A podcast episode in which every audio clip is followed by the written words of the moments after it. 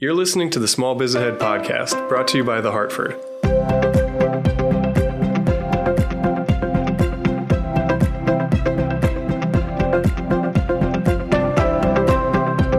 So, good morning, everybody. Welcome back to another episode of Small Biz Ahead, the small business podcast presented by The Hartford. This is Jon Aidukonis. I am joined, as always, by my co-host Gene Marks. Gene, how are you doing today? I am doing good, John, and I just want to say I'm halfway through Ozark. So we are, uh, it's been a great time binge watching some of this TV. Just do not tell me how this ends, okay? I, you know, I am not one qualified because I am many seasons behind, but a Netflix binge is not a bad way to start the week. Um, you know, for our listeners, you might notice we're on a kick right now talking a lot about different ways you can think about financing for your business, whether you're a startup or a little bit more um, mature in your operations. But we've talked about everything from borrowing money from family to friends to when it might be right to talk to some uh, private or public partnership um, like an SBA, or community lender. And today we are really going back to basics and talking about when to consider a traditional bank loan and things you might need to know if that's kind of on your radar. We are joined by some of the experts in the field from Chase, one of those brands that I think most small business owners know and love. John Gambardella, who is the head of commercial banking in the state of Connecticut, and Joel Nowakowski, who is the head of business banking in the state of Connecticut. We're excited to have you here. Thank you for joining us. Gene, John, thank you. This is Joel Nowakowski. Appreciate it and looking forward to uh, answering your questions today on the show. Thank you for having us. Yeah, thanks so much for joining us. John and Gene, John and Gene, it's John Gambardella. Thank you very much for um, asking us to have a conversation this morning about how we can help businesses in Connecticut. Yeah, we, we very much appreciate you joining. And there's going to be a lot of alliteration today, a lot of j sounds. You guys come from the bank side. If I am a small business owner, what, what's maybe one of the first things I need to think about in terms of lending? Or how do you think about commercial loans in terms of uh, what an applicant might need to know about when they're ready to talk to a bank about one? There's many ways banks can can a, finance, you know, a business or talk to a business about supporting their growth and and you know where they're going and how to grow that that business either it be you know a credit facility or a line of credit or a conventional or SBA loan equipment financing etc small businesses you know have have a variety of needs. When it comes to small business loans there's a you know whole host of specific requirements associated with those loans you know whether they be terms or lending amounts and they vary. You know, some of the things that w- we would look at, particularly when it comes to, you know, financing would be, you know, business credit score, looking at the cash flow of a business. And typically that's done by reviewing a set of financial documents, whether those be documents prepared by your accountant or CPA or tax returns, et cetera, uh, or even so much as, you know, reviewing a business plan. You know, the great thing about JP Morgan Chase and Chase Business Banking we have a team of dedicated bankers that can work with you and go over all the necessary paperwork and and you know items that you need to either apply for a small business loan or go through the products and services that we offer to help support uh, small businesses and mid-sized businesses. Another great resource that we have here at Chase is right on our website. It's chase.com/business. It's terrific. It's a free platform and it offers tools and tips and insight on how to start and grow a business. And it also includes on that, you know, ways to fund a business. So uh, again, from a business banking standpoint, you know, so those are some of the things that that we can offer. You know, it's interesting. I've been doing this for longer than I can imagine, actually, or believe. While technology has changed, while the delivery of information and the sharing of information has changed, the core tenets to how we evaluate the company's ability to borrow really should start with a conversation with the company, really understanding what the business does, what the business is looking to do as it positions itself for the future. And oftentimes, folks, when they're talking to us about loans, don't realize that's what we're really most interested in is really understanding the business. You, you could phrase it in the what's driving your need for the loan. What's exciting is we did a recent business leader outlook survey that we released on January 5th, and 40% of those surveyed said they're going to be looking to the financial institutions to, in fact, borrow more money to support a variety of reasons. Uh, but what's really interesting is most of it is to support growth, which is terrific for all of us here in Connecticut as our businesses expand. Then we look at if they have the ability to repay the loan from cash flow, not from asset liquidations, but as they're generating ongoing cash flow from providing their goods or services and if they have the ability or how do they have the ability to pay that back. And as Joel said, there's some interesting or, or, valuable resources online for our business owners. But Joel also mentioned having a plan. We do spend time reviewing projections and a business plan. So we understand about what's going to happen, what they expect to happen in the future, because that's really how the customer is able to come to a bank and explain and show they have the ability to repay us when we make that loan. That's interesting, yeah. especially the comment kind of on the future, because I think probably people think about lending more as a what I've done in the past, but that that's an interesting pivot to also think about why do you really need this um, kind of asset and, and what what do you hope to accomplish with it? It takes a lot of practice. You know, Joel and I, as I said, we've been doing this for a while. We partner with our underwriting folks to evaluate um, credit, and we absolutely look at past historical performance. But businesses change, businesses grow, businesses face challenges. We, we're all coming out of uh, the unprecedented COVID impact. But doing this as long as I have, there is always something that businesses are faced with from a challenge perspective, either historically or things that are about to happen uh, as it relates to market and economic changes. And understanding whether our business owner has looked at that and said, well, here's my plan to approach or deal with that. Projections obviously aren't always 100% accurate, but it's very important to understand what the business owner, what she's thinking about in terms of uh, how they're going to continue to generate sufficient cash flow to repay their vendors and, and the, the bank that they're borrowing money from. John said, you know, about listening and taking the time to understand the business. You know, that's where, you know, we as bankers really add value. And, you know, like John, I've, I've been doing this for a while myself, not as long as John, but, you know, long enough to know that when you take time to understand again what the business owner is looking to do and how they operate their business and, and really where they're going you can be a much better partner to that business uh, and that business owner and provide the guidance that you know that they're really looking for in a banking partner. And and we've seen it all especially you know in, in business banking where we have this tremendous opportunity to see businesses start from one great idea that you know perhaps even start in the garage or a small little office space somewhere and just continue to evolve and and and grow and and we're able to witness the vision unfold of the business owner. You know again where the banker steps in helping the business owner navigate that.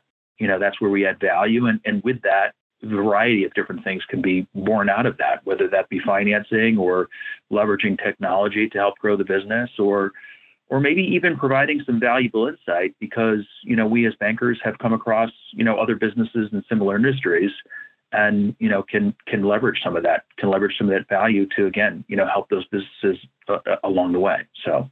That's a great point. And joel i want to hit on the the notion of kind of value and partnership a little bit. So I think most people probably just think I'm going to go to the bank and get a loan. But what I'm kind of getting is that there's a whole bunch of different ways that you can support small businesses kind of in, in that vertical, right? So, um, can you tell us a little bit about that kind of range of what I guess I'll call like service or product and, and how it can evolve? Maybe, John, as folks kind of grow into your space. So, if it's more a business starting up versus someone who's looking to accelerate or take the next step, it, it probably feels like your relationship with a bank or your banker could be really critical in helping you understand when they might be able to play a role in helping you accomplish those goals. Yeah, I mean, you know, there's there's some, especially now with with technology and, and the way that technology has really integrated with financial services and banking, you know, loans and, and access to capital from a lending standpoint, certainly one way. But look, I mean, products and services, you know, such as just, you know, whether they be deposit accounts or credit cards or payment processing or cash management solutions. You know, there's so many things that, you know, we can integrate and, and talk to a business owner about to help to help them, you know, manage their business.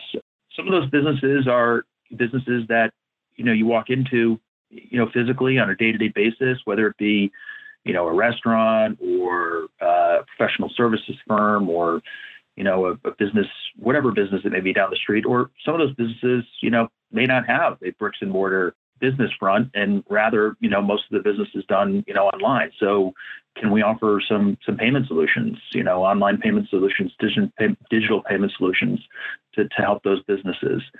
So, you know, there's just so many things that we can talk about and and and and add value when it comes to you know that that discussion for for a business owner. You know what's interesting is that every business is essentially the same as it relates to a business is in purpose to provide either a good or service. They need to sell that service and they need to collect the funds from those services and pay for their costs. And it's kind of rinse and repeat. And it sounds very, very easy when you when you frame it like that. But it is amazing how complex that process can be. As Joel mentioned, just simply digital technologies to be able to, through the bank, help the processing of invoices, receipt of money, posting to your general ledger. So it's incredible how complex it can get. But what they need to do from a, an approach standpoint essentially starts out with those four things that I mentioned. And then it's all the bank's ability to help them collect and pay their bills. And what's interesting is that in the commercial bank, we serve 15,000 mid-sized businesses. And that gives us really good foundation for where companies have pain points in that process of, of delivering the goods and services, doing collecting and paying their bills. So it's it's terrific being with such a, an organization that has the scope that we have as it relates to mid-sized businesses. And, and in the in the business bank, which Joel can speak of, that number is even larger. In business banking, again, we are extremely proud to serve. Actually, we serve four million businesses across the country, and we define, you know, those businesses in the business banking space typically with revenues of upwards of, you know, twenty million dollars. And again, that's just kind of like where we define it, and and you know, we have a, a lot of businesses in that space, and we're accessible right now, uh, we just reached this milestone. We're in all 48 states, uh, a brick and mortar chase across uh, 48 states in the country. So um, we're the only. We're proud to say that we're the only bank that is doing that that has that has that ability. And you know, as far as being responsive to our to our clients and and the way that they need to leverage us to help operating operate their business, I could I could tell you another stat with the last two years with COVID it's driven a lot of our you know consumers and, and businesses to rely on on digital cha- channels. And, and, I'll give you another uh, again another statistic. For example, 86% of business owners now use the Chase mobile business banking app to check balances and make transfers and and run their day-to-day operations. So you, you kind of think about that, and it's really the smartphone has has become a way to do banking in in in ways that you know, ha- has not been seen certainly before and, and has evolved quite rapidly over the last 10 years. No, that is interesting. I think more and more people are learning to do um, what used to be pretty archaic um, operations out of their pocket, right? I think that the digitization, especially business practices, has been incredible to observe, and I, I don't think it's slowing down anytime soon. It's interesting to think about the range of ways a bank can partner with a small business, but maybe even bringing it kind of like back to you know, when someone's kind of thinking about, you know, maybe whether it's a loan or kind of a, a, a payment solution, something of that nature, what are the kind of ways folks can document kind of their plans and, and where they think you play a role? So totally get a business plan. I think most people listening here are gonna be pretty familiar with that. And if not, you know, we have some some how-to guides on on our blog sba.thehartford.com. Sounds like you guys might too. It was chase.com slash business, kind of a, an insights playbook but I wonder yeah. a little bit about the kind of forecasting in the future. So I have my business plan, I have some of my transactional statements and you know my, my business credit score.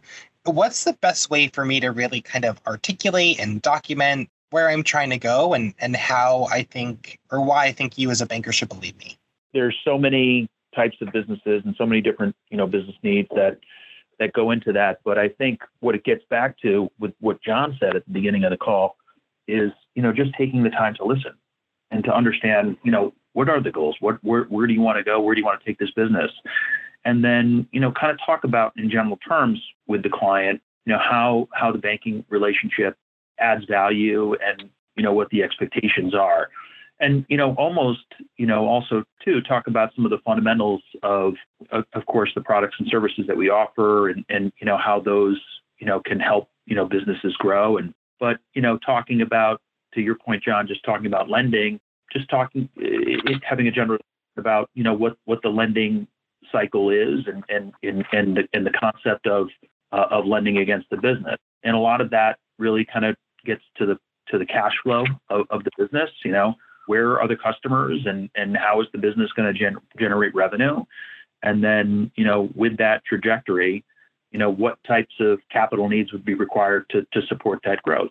At what point would it make sense to have a conversation about lending in that situation? I think it goes to the importance of really being honest with your partners, right? So if I'm a business owner listening, like be honest with your hopes and your dreams and what you're trying to accomplish. Because to your guys' point, it's about building that relationship and that true understanding, I'd say, of the the business and the business owner versus the business category. And I think sometimes people want to put out the per, like the presentation versus the purpose, I guess is one way to say it. And I think it's really about keeping you guys on the same team and making sure they understand you're in their corner. Absolutely. One of the other things that I'm proud of from working for an organization like I do is the question that you just asked is incredibly difficult for folks to get past. I have a great idea. Maybe historically I've had I haven't had access to capital, I haven't had, had access to resources.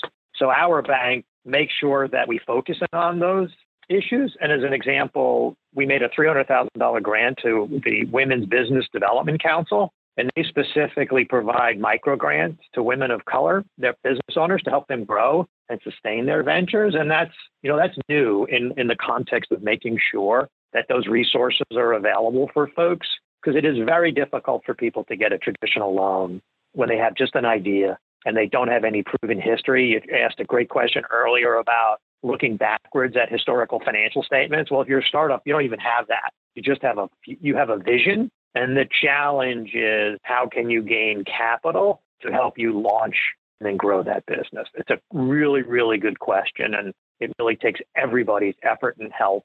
And what Joel was saying, we do a lot of coaching and counseling in terms of how they can help build a better business plan, government resources, SBA, and the like. So it really does take thoughtful dialogue and consideration to help people find access to capital to, to start a business getting back to and, and John makes you know all great points and some of the things that we do to help you know in, in the market are just incredible and I'm also proud of as well.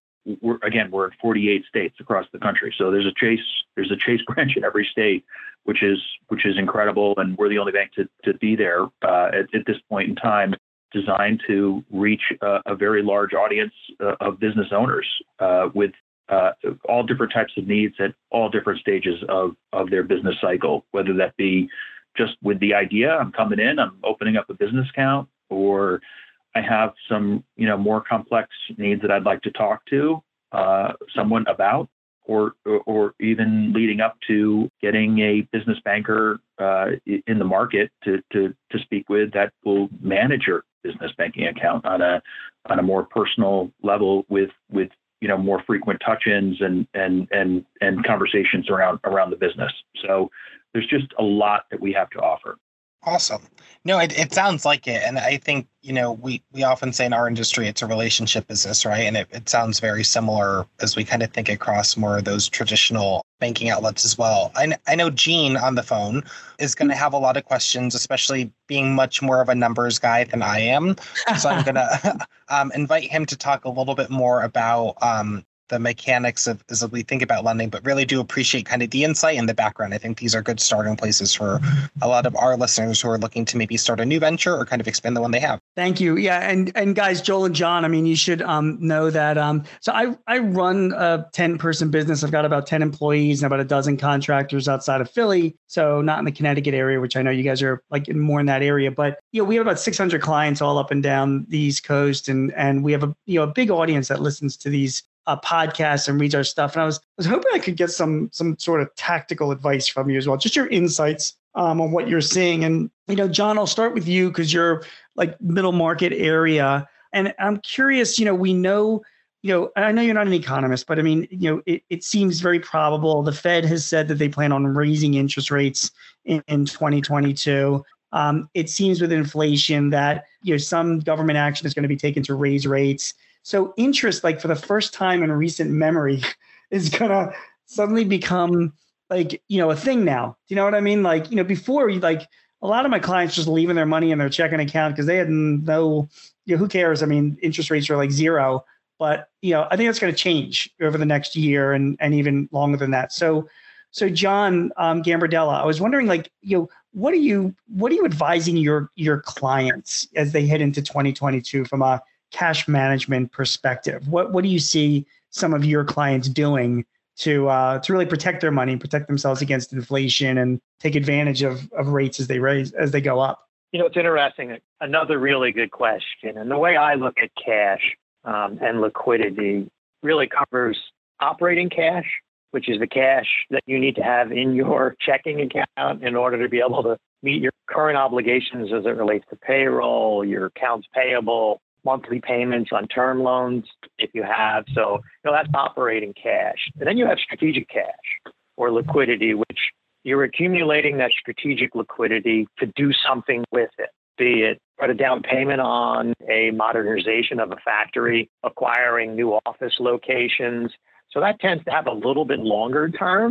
And really, folks should be looking at what the return on that is versus where can I put that money take risk to get return, which that risk also comes with the potential that there's, you know, market corrections as it relates to volatility. And then therefore that makes it not an opportunity to look at that cash and say, well, I'm going to put it in the market because I might get a return because I need that money to do something strategic, new building, new office, new equipment, expansion, hiring new folks, whatever it might be in, in the short run. And then there's liquidity that our customers have, and they have significant liquidity at all periods based on being in business for a long time. You know, that's where we bring in our asset management team. And as it's, if it's commercial money, if it's personal money, we bring in our private bank to talk to them about investing that cash because cash, I'm using the term cash and liquidity again, is, is immediate mm-hmm. access to that. And then how can they invest that money which we don't provide investment advice as it relates to those types of strategic decisions,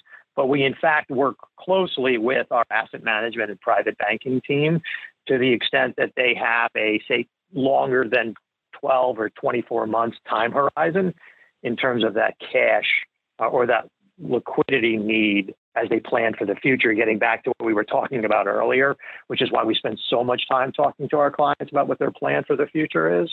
Uh, and then it includes that liquidity uh, and investment of assets. So, how do working capital loans figure into this? And I ask because I have I have clients that are so conservative they don't truly understand the benefits of having you know a working capital line to, to help make the best use of their cash, so they can make investments, pay it down, take advantage of lower interest rates that we have right now. Tell me a little bit about the kinds of customers how they leverage working capital loans uh, lines of credit as it is, and you know what advice you have about those types of financing.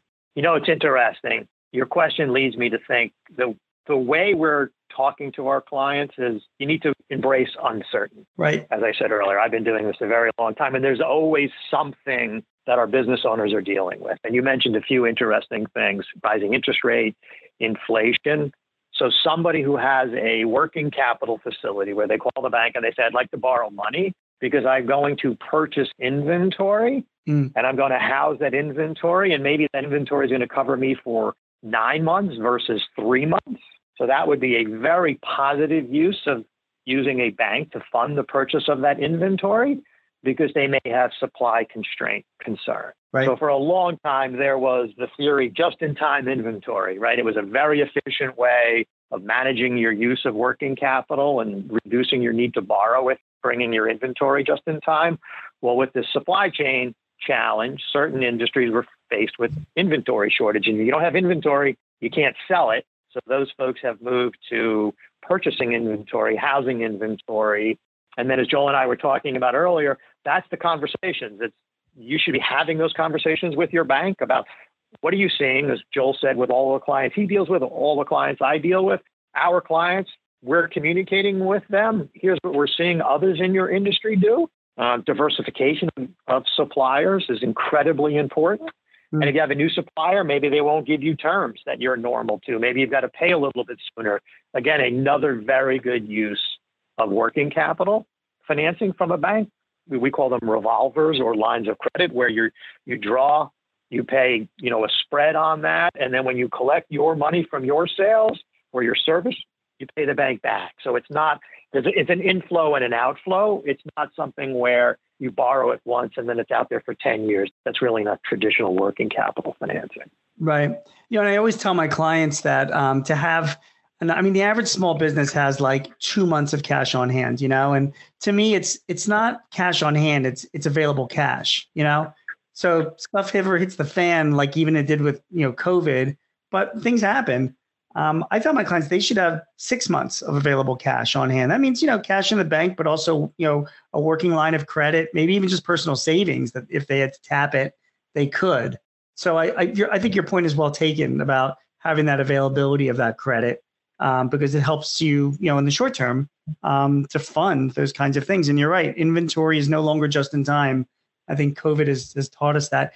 So, Joel, turning to you, um, a lot of small business owners, you know, are faced with some challenging ways to manage their cash this coming year. Just like I was talking about with John about, uh, you know, overall interest rates, you know, pretending to go up, uh, you know, inflation being a pressure. We like to learn from what other small business owners are doing. Your smartest customers, you know, what they're doing to manage their cash. So, what are you seeing out there, Joel? Do you have anything to add to what John has said? Is there anything that, you know, if you were running a small business like I am, you know, how would you be managing your cash right now? What advice do you have? Really, along the same lines as, you know, what John said earlier, right? I mean, you know, the fundamentals of how a business operates, you know, whether it be a very large company or whether it be a small to medium sized company, fundamentally, there are a lot of the same issues and challenges that those businesses face. And, you know, one of them, like John said, inventory and how to manage inventory, and certainly how to manage that with the backdrop of supply chain concerns and how to navigate that and and then also you know where where to lean into your bank for say a line of credit to to to to to help manage the cash flow around that so let me just take a step back and like kind of put this in context of the last couple of years and and you know maybe this would be helpful like we had the ppp loan program you know that was a, a program that was used to essentially address a, a cash flow potential concern of of customers as we headed into a pandemic and we as an institution deployed over 40 billion dollars of relief through the paycheck protection program which was 400,000 clients, which we're mm-hmm. proud to be done. And and when we were the, the leading lender in, uh, uh, for 2020 and 2021. So you know we we we had to kind of deal with that, you know, as as as a as a as an advisor and help our clients through through that challenging time. And now going forward, you know, we're we're doing it without that backdrop, but a lot of those conversations are very much similar and how to strategize around that and you know and and and like John said, you know, how do you manage inventory in in, in a time like this, and and and keeping cash on hand, and and making sure that you're able to service the needs of your client base. Oftentimes, you know, that would mean, you know, we're having a credit, you know, revolver in place, and and you know, building up inventory versus you know having it, like John said, you know, just in time uh, to to to deal with some of the supply chain challenges you know, if anything, it, it requires more learning, uh, more listening, and and more talking to us as as bankers, and us understanding where those challenges lie and, and how we can be as responsive as we can, you know, to those. So, Joel, I, this question is for you. I, you know, we have many clients, and we have uh, of all different sizes. From you know some companies very small, under a million dollars in revenues, as high as 20, 30 million dollars a year in revenue. I can't tell you how many clients I go to still that are cutting checks like it's 1995. You know, I mean, I have one client, they've got about 100 employees, they do about 25 million in revenue, and half their payments are still going out, you know, in regular, like regular checks instead of using an online banking service. Um, and I, I'm curious to just hear, Joel, what you're seeing out there and where you think this is all going. And, and what do you tell your customers when you walk in and you still see them doing things sort of like the old way? Um, you know, what what you know, what kind of advice do you have for them? Yeah, sure. So uh, uh I agree 100%. Like we still do see that. You still see a lot of customers that are writing paper checks and relying on that form of payment to, to pay vendors or, or the like to, to operate their business. And we, as trusted advisors, as bankers, going in and talking with our clients, like that's our responsibility to talk with them about the different types of ways that they can process payments and manage payables and receivables. And without a doubt, there is fraud that is uh, happening, and and and whether it be from you know the just taking the, the the checking account number and routing number from from the check and you know or whiting out the number and putting a you know a larger number there um, you know we try to avoid that. And, and the way that we do that is educate our clients on leveraging best practices and talk about fraud prevention services creating efficiencies in the way that they manage their payables and receivables and how to uh, leverage technology to to eliminate that process altogether of of writing paper paper checks to to to further you know in, ensure that the company uh, mitigate those potential potential risks. It's a great answer, and I and I have to also add you you mentioned about the routing number and account numbers, and this is for all of you guys listening to this because I've had experience with this on on regular checks. They include the bank's routing number and account number, and there are many places you can go to online where you can make a payment just using a routing number and an account number. So somebody if somebody gets a hold of your check, they can create fraud with it easier than you think on some of these online places. Even the government only needs a routing number and account number for you to pay your taxes. So be very careful, I guess is my advice. Talk to your banker. Um, it's you know it's one of many reasons why I think um, companies really need to go to online transactions. Joel, let me ask uh, you this question. There has been a, a significant growth in online lenders, um, online banks, uh, merchant card services, other you know other places where small businesses can go to get their financing outside of just sort of a, a traditional bank like you know like your own. However, when I do talk to traditional bankers uh, that I know, they see themselves as being sort of a part of the puzzle. There, you know, there you know there is a place for all those different types of financing depending on the small business that's looking to get it and what they can afford and you know what their needs are. So Joel, uh, can you you know, can you just give us an idea where does where does Chase fit in with all of these different sort of options as a business owner? When would I consider Chase versus one of the other options that are available to me, like an online banker or your merchant advances? Sure. So COVID, I, I think you know, without a doubt, uh, has driven consumers to rely more heavily on on digital channels for their banking needs. And I threw out the stat earlier that 86% of small business owners uh, use mobile business banking to check balances, make transfers, and run their day to day operations. That's just us right now. And we continually are investing in innovations to meet demands of, of growing businesses and help our business owners do business virtually anywhere, anytime.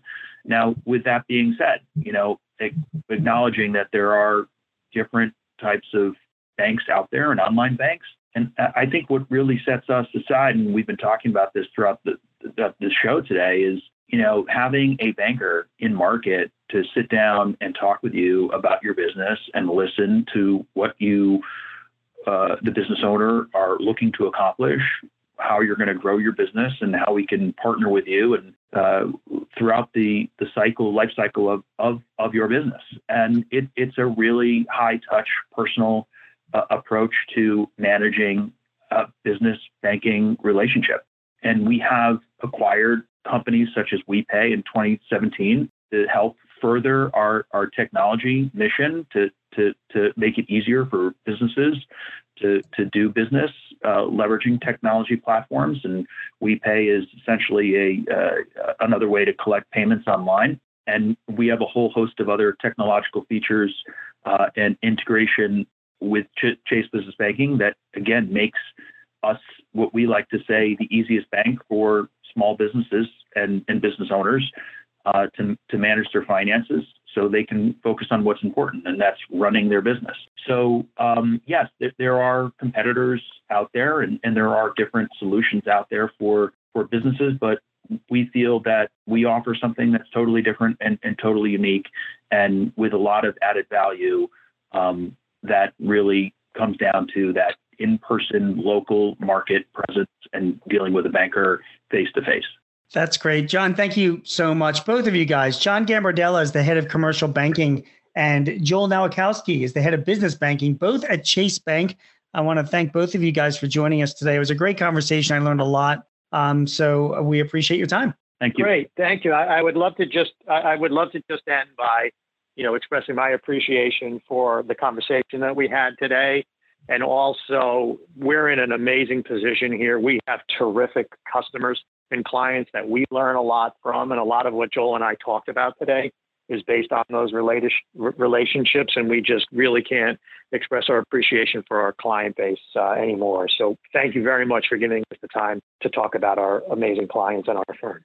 Well said. This is Gene Marks talking. I'm here with my co-host Jon Aidukonis. John, thank you very much for your involvement here. And guys, uh, if you want more advice, tips, uh, help in running your business, please visit us at the Small Biz Ahead website. It's sba.thehartford.com.